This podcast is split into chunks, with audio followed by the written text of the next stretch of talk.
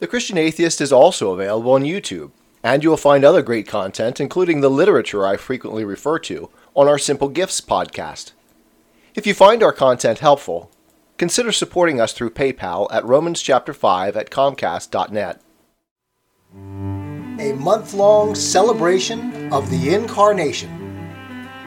Please join us here at Simple Gifts and the Christian Atheist in celebrating the fulcrum of history the birth of the living paradox, the Incarnation, God with us. All month long on our Simple Gifts podcast, beginning December 1st, we will be reading classic stories that point to that transcendent reality that grounds our existence and gives value to life and action in the world. We begin with A Christmas Carol by Charles Dickens.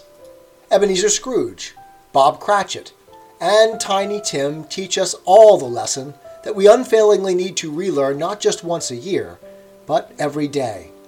Listen each day for a new installment. We will also read the Christmas classics The Gift of the Magi, Why Christmas Trees Are Not Perfect, The Other Wise Man, The Man Who Missed Christmas, T.S. Eliot's The Journey of the Magi, as well as Luke 2 why not start a Christmas tradition with us? The Christian Atheist podcast is taking a month long break to regroup for a new season. Fear not, we will pick right up where we left off, and we hope to have some new and exciting developments as well. Merry Christmas and Happy New Year to all, no matter where you stand before the looking glass.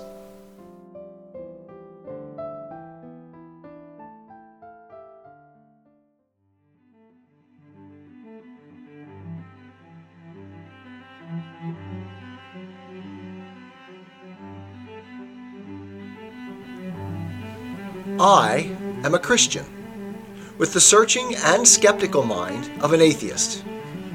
I don't want to believe anything that isn't true. I know both sides of the looking glass, and I know them with open eyes. I choose Christ's side. I invite you to join me from wherever you stand before the looking glass. That's this week's episode. Thanks for listening, and remember, you can have your religious cake and eat it too.